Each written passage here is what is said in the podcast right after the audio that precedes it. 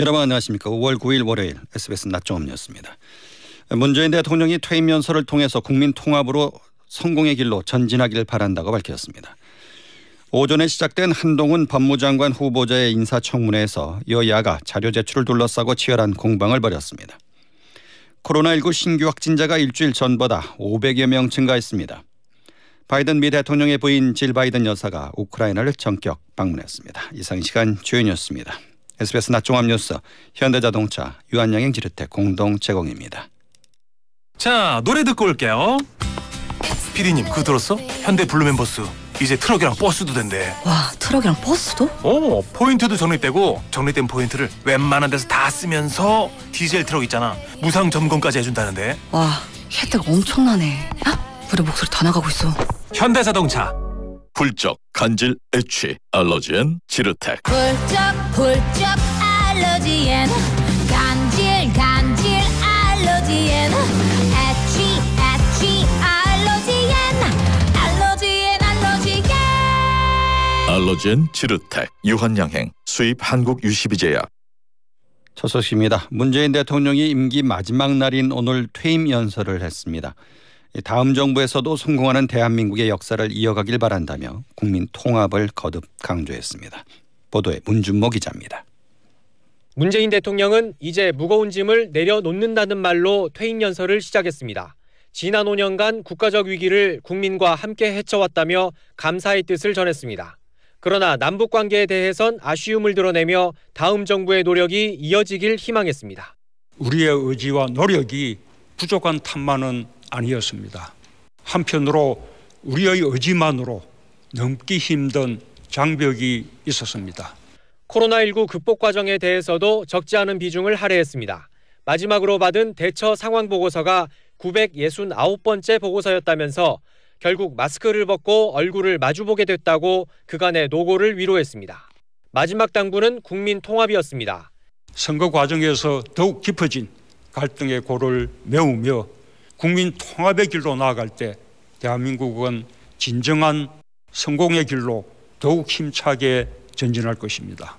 앞서 오늘 오전 국립서울현충원과 효창공원 독립유공자 묘역을 참배한 문 대통령은 오후에는 할리마 싱가포르 대통령 면담과 왕치산 중국 부주석 접견 등 업무 일정을 이어갑니다. 문 대통령은 오후 6시 업무를 끝내고 직원들의 환송을 받으며 청와대를 걸어서 퇴근합니다.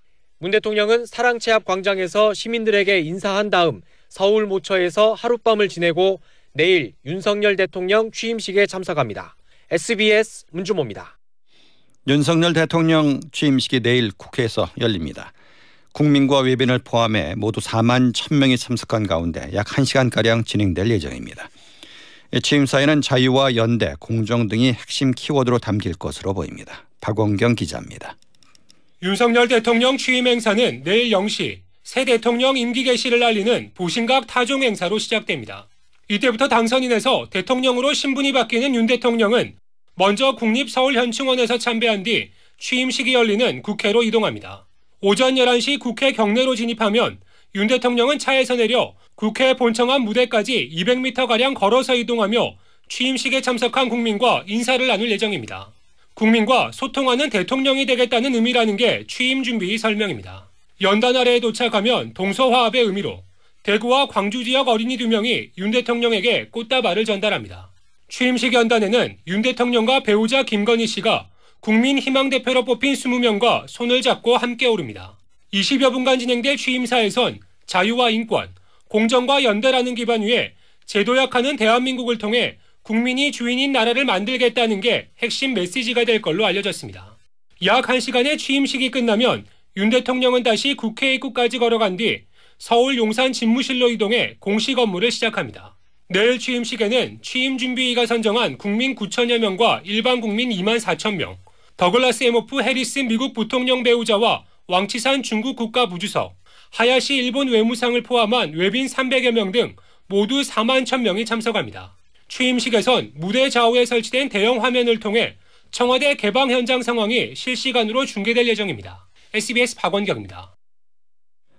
윤석열 대통령 당선인이 임기 개시일 내일 0시 용산 대통령실 지하의 국가위기관리센터에서 합동참모본부의 보고를 받고 직무를 시작합니다. 군 통수권자로서 지휘권을 행사한다는 의미에 더해 대통령실 용산 이전에 따른 안보 불안 우려를 불식시키려는 의도로 풀이됩니다. 국가위기관리센터는 국가안전보장회의 NSC 등이 열리는 장소로 기존에는 청와대 지하 벙커에 있었습니다.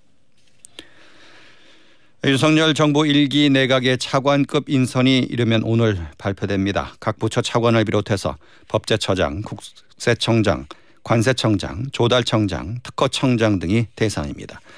한다수 총리 후보자의 국회 인준이 불확실한 데다 여러 후보자의 인사청문회 일정이 늦어져 새 정부는 차관 임명을 서두르는 분위기입니다. 대통령실 시민사회수석실 산하 국민제안비서관 등 청와대의 빈자리 한두 개에 대한 인선도 오늘 함께 발표될 것으로 보입니다. 한동훈 법무장관 후보자의 인사청문회가 오늘 오전부터 국회에서 진행되고 있습니다. 윤석열 대통령 당선인의 최측근에 대한 청문회인 만큼 본격적인 청문 절차 전부터 여야의 신경전이 치열하게 이뤄졌습니다. 유수한 기자입니다. 윤석열 당선인의 최측근 한동훈 법무장관 후보자의 인사청문회는 시작부터 긴장감이 흘렀습니다. 한 후보자는 모두 발언에서부터 지난 3일 민주당 주도로 통과된 검수완박 법안을 작심 비판했습니다. 한 후보자 청문회는 지난 4일 열릴 예정이었지만 앞서 자료 제출 미비, 증인 채택 등을 이유로 오늘로 연기됐었습니다. 하지만 오늘도 청문회 시작부터 1시간 넘게 자료 제출을 둘러싼 여야 공방이 이어졌습니다. 오후 들어 본질의에 접어들어도 여야 간의 첨예한 대립은 이어질 걸로 보입니다. 민주당은 한 후보자를 애초에 부적격 후보로 규정하고 낙마시키겠다고 벼르고 있고 국민의힘은 한 후보자가 낙마하면 새 정부 국정 운영에 치명적인 만큼 적극 비호할 수밖에 없기 때문입니다. 오후 청문회에선 그동안 한 후보자에게 제기된 부동산과 장녀 스펙 의혹, 최근 공포된 검수완박 법안 등을 둘러싼 공방이 있을 걸로 보입니다. SBS 유수환입니다. 일명 검수완박법원으로 불린 개정 검찰청법 형사소송법이 오늘 관보 개제로 정식 공포됐습니다. 정부는 전자관보에 검찰청법 일부 개정 법률과 형사소송법 일부 개정 법률을 실었습니다. 법령 등 공포에 관한 법률은 법률 공포 시점을 종이 전자관보에 게재된 때로 규정합니다. 검수완박법은 부칙에서 시행일을 공포 후 4개월이 경과한 날로 정했습니다. 따라서 개정 검찰청법과 형사소송법은 오는 9월부터 적용됩니다. 어제 코로나19 신규 확진자가 일주일 전보다 500여 명 증가한 2만 601명 발생했습니다. 이틀 연속 전주 대비 확진자가 소폭 증가하면서 정점 이후 7주간 이어진 감소세가 주춤하는 것 아니냐는 우려가 나옵니다. 박수진 기자의 보도입니다. 코로나19 신규 확진자는 어제 2만 601명 발생했습니다. 일주일 전 2만 76명에 비해 525명 늘었습니다. 전날 발표된 확진자도 일주일 전과 비교해 2,300여 명 증가하는 등 이틀 연속 전주 대비 확진자가 늘었습니다. 지난 3월 중순 정점을 찍은 후 전체적인 유행 감소세는 이어지고 있지만 방역 당국의 예측처럼 감소세가 둔화되는 정체기가 시작된 것 아니냐는 우려도 나옵니다. 실외 마스크 의무가 해제된 지 일주일이 지났고 징검다리 연휴의 여파가 후속적으로 나타날 경우 확진자 감소세는 더 둔화될 수 있습니다. 방역 당국은 감소세 둔화가 계속될지는 이번 주까지 지켜봐야 한다면서도 급격한 확진자 증가는 없을 것으로 전망했습니다. 위중증 환자는 421명으로 열흘 연속 400명대로 나타났고 사망자는 40명 발생해 지금까지 2만 3,400명이 코로나19로 목숨을 잃었습니다. 재택 치료를 받고 있는 코로나 환자는 전날보다 만여 명 감소한 24만 천여 명입니다. 어제 하루 540명이 코로나19 4차 접종을 받아 이제까지 287만여 명이 4차 접종을 마쳤습니다. 전 국민 대비 접종률은 5.6%, 60세 이상 접종률은 20.1%입니다. SBS 박수진입니다. 민주당 이재명 상임 고문이 6월 국회의원 보궐선거 인천 계양을 지역구 출마를 공식 선언했습니다. 이 고문은 정면 돌파로 전국 과반 승리를 이끌겠다고 밝혔습니다. 강민우 기자입니다. 이재명 민주당 상임 고문은 당 추산 2천 명이 운집한 가운데 인천 계양산에서 보궐선거 출마를 공식 선언했습니다. 조기 복귀에 자신도 부정적이었지만 대선 패배로 민주당이 어려움에 처한 만큼 대선 후보였던 자신이 책임을 지고 국면 전환을 이끌기 위해 출마를 결정했다고 밝혔습니다. 이 고문은 국민의힘의 공격도 출마 결심 이유 중 하나라면서 음해와 공세를 피하지 않고 정면 돌파하겠다고 말했습니다. 그러면서 윤석열 대통령 당선인 처가의 경기 양평 공흥지구 특혜 의혹과 원희룡 국토부 장관 후보자의 제주 오등봉 사업 특혜 의혹까지 언급하며 역공에 나섰습니다. 이 고문은 오는 11일부터는 민주당 총괄 상임선대위원장 역할도 본격적으로 맡을 계획입니다. 국민의힘은 이 고문은 선거에 나갈 게 아니라 성실히 수사를 받아야 한다고 비판했는데 개항 의뢰 이 고문 맞상대로 윤희숙 전 의원과 함께 시민단체 요청이 많다며 배우 김부선 씨도 검토하고 있는 걸로 알려졌습니다. SBS 강민우입니다. 안철수 대통령직 인수위원장이 선거 승리로 새 정부 성공에 초석을 놓겠다며 경기 성남 분당갑 출마를 공식 선언했습니다. 엄민재 기자입니다.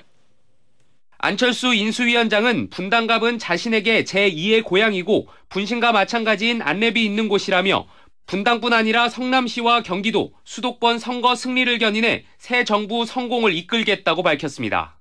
분당갑 지역은 김은혜 전 의원이 경기지사 선거에 출마하면서 공석이 된 곳인데 지난 대선 최대 이슈였던 대장동이 속한 지역구입니다.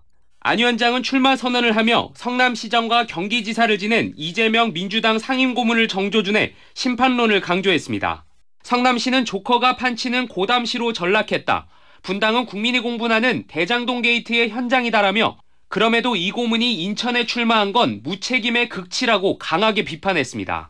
자신이 인천 계양을에 출마해 이 고문과 맞대결하지 않은 데 대해선 윤석열 대통령 당선인이 경기도 선거 전체를 걱정하고 있어서 경기도 선거에서 공헌하는 게 우선이라고 판단했다고 말했습니다. 민주당 분당갑 후보인 김병관 전 의원은 자신이 출마할 지역을 고담으로 비유하는 건 부적절하다고 안 위원장을 비판했습니다. SBS 엄민재입니다. 조 바이든 미 대통령의 부인 질 바이든 여사가 우크라이나를 전격 방문했습니다. G7 정상들은 러시아의 석유 수입을 단계적으로 중단하는 제재 조치를 취하기로 약속했습니다. 김미태 기자의 보도입니다. 질 바이든 여사가 어머니의 날인 어제 우크라이나의 서부 국경 마을인 우주오로드를 찾았습니다. 바이든 여사는 우크라이나 대통령의 부인인 올레나 젤렌스카 여사를 만나 잔혹한 전쟁이 중단돼야 한다고 위로했습니다. 쥐스탱 튀리도 캐나다 총리도 러시아군에 의한 집단 학살과 고문 정황이 발견된 우크라이나 이르핀을 어제 깜짝 방문했습니다.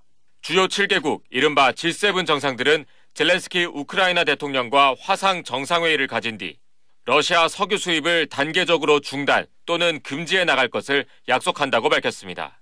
미국은 G7의 제재에 더해 러시아 국영방송사 세 곳에 대해 미국 기업이 광고를 판매하지 못하도록 하고 미국인들이 러시아인들에게 회계 또는 컨설팅 서비스를 제공하는 걸 금지하는 내용의 대러시아 추가 제재를 발표했습니다.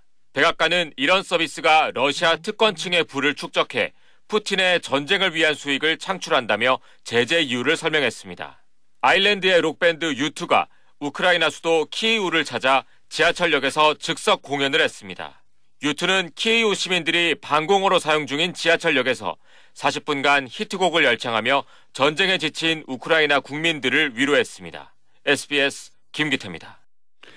홍콩 반정부 시위를 강경 진압했던 존 리 전 정부 정무부총리가 홍콩 행정장관에 당선됐습니다. 첫 경찰 출신 행정장관인데 홍콩의 중국화가 가속될 것이라는 전망이 나옵니다. 베이징에서 송욱 특파원입니다. 애국자만 출마할 수 있도록 선거제가 개편된 뒤 처음으로 실시된 홍콩 행정장관 선거. 중국 정부의 낙점을 받아 단독 출마한 존리 전 정무부총리가 참가 선거인단의 99%가 넘는 1,416표를 얻으며 당선됐습니다. 리 당선인은 홍콩 행정장관 가운데 첫 경찰 출신입니다. 특히 경찰 수장인 보안장관으로 2019년 반정부 시위를 강경 진압했고 2020년에는 홍콩 국가보안법 집행을 진두 지휘했습니다. 미국 정부는 당시 리 보안 장관을 제재 명단에 올렸지만 중국 정부는 지난해 홍콩 정부 2인자인 정무 부총리에 임명했습니다. 리 당선인은 홍콩판 국가보안법 제정을 최우선 순위로 두겠다고 공약했습니다. 중국 정부는 자신들이 만든 홍콩 국가보안법을 보완할 별도 법안을 만들라고 홍콩 정부를 압박해왔습니다. 이미 많은 민주진영 활동가들이 투옥되거나 해외로 떠났고 정부 비판적인 매체들이 폐간된 가운데 중국 정부의 홍콩 장악이 더욱 강화할 것이라는 전망이 나옵니다. 리 당선인이 경제 금융 분야 경험이 없고 안보와 통제를 우선시하는 만큼 국제 금융 중심지로서의 홍콩의 지위가 더 약화될 수 있다는 관측도 나오고 있습니다. 베이징에서 SBS 송욱입니다. 경찰이 골프장 측으로부터 예약 편의를 받은 의혹을 받고 있는 인천의 현직 구청장을 수사하고 있습니다. 인천경찰은 인천의 회원제 골프장 대표와 직원들이 공무원들에게 예약 편의 등을 제공한 사건을 검찰로부터 넘겨받아 수사하고 있습니다. 이 자료에는 인천의 현직 구청장 A씨도 포함되어 있는 것으로 알려졌습니다. A씨는 인천 서구에 있는 한 회원제 골프장 측으로부터 여러 차례 골프장 예약 편이나 회원과 혜택을 받은 의혹을 받고 있습니다. 자신을 응급 조치해준 구급대원을 향해 흉기를 휘두른 남성이 경찰에 붙잡혔습니다. 경기 일산 동부경찰서는 어젯밤 50대 남성 A씨를 특수 공무집행 방해 혐의로 체포했다고 밝혔습니다. A씨는 어젯밤 10시 40분쯤 일산 중산동의 한 주택에서 구급대원 3명을 향해 흉기를 휘두른 혐의를 받고 있습니다. 앞서 머리에서 피가 난다는 신고를 받고 출동한 구급대원들은 길거리에 만취 상태로 있던 A씨를 응급처치하고 집까지 데려다 주던 길이었습니다. 614억 원을 횡령한 혐의로 구속 송치된 우리은행 직원이 횡령 금액 절반을 이 선물 옵션 상품에 투자했다가 잃은 것으로 조사됐습니다. 이어서 자세한 날씨를 양태빈 기상캐스터가 전해드립니다. 밤사이 내린 비로 오늘 출근길 날씨는 다소 쌀쌀했는데요. 다시 볕이 내리쬐면서 기온이 빠르게 오르고 있습니다. 오늘 서울의 낮 최고 기온 25도로 예년 초여름 수준만큼 덥겠고 일교차가 10도 이상 크게 벌어지는 만큼 기온 변화 유의하시기 바랍니다. 현재 전국적으로 맑은 하늘 드러나 있고요. 남해안과 제주도에는 구름이 지나고 있습니다. 오늘 별다른 비 예보 없이 구름만 가끔 지나겠습니다. 대기 순환이 원활해서 공기질은 깨끗하겠습니다. 낮 최고 기온은 서울 25도를 비롯해 춘천 26도, 대전 24도 등으로 중부를 중심으로 초여름 더위가 고개를 들겠습니다. 당분간 내륙을 중심으로 대체로 맑겠고 25도 안팎의 낮더위도 이어지겠습니다. 다만 내일 밤 제주를 시작으로 모레 남해안에는 비가 조금 지나겠습니다.